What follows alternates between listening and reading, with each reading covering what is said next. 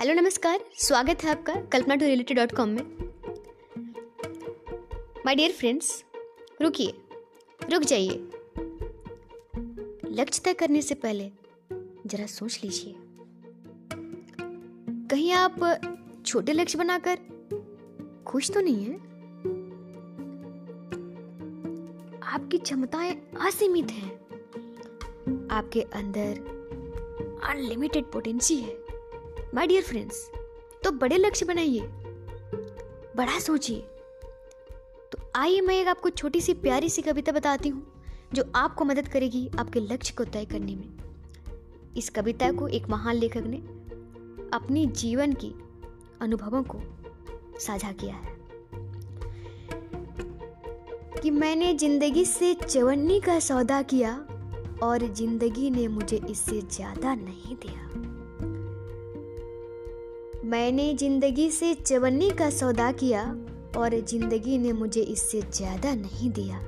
हालाँकि जब शाम को मैंने अपनी मजदूरी गिनी तो मैंने और भी ज़्यादा पैसे मांगे। परंतु ज़िंदगी एक न्यायप्रिय मालिक है। यह आपको उतना ही देती है जितना आप मांगते हैं।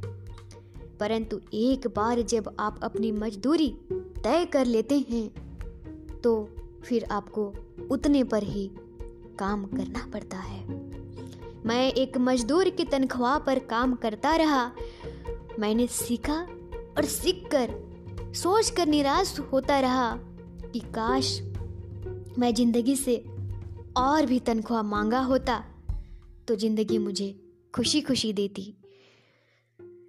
काश ज़िंदगी से और भी तनख्वाह मांगा होता तो ज़िंदगी मुझे खुशी खुशी देती। तो माय डियर फ्रेंड्स अंतिम लाइन पर गौर कीजिएगा कि मैं ज़िंदगी से जो भी तनख्वाह माँगता, ज़िंदगी मुझे खुशी खुशी देती। तो आप भी सोच समझ कर अपना लक्ष्य तय करें।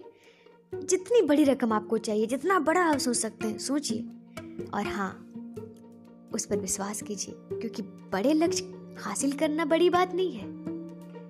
ना ही वो मुश्किल है, परंतु उस पर विश्वास करना मुश्किल है। तो आप विश्वास कीजिए। और आगे बढ़िए। आप जीत जाएँगे। शुक्रिया।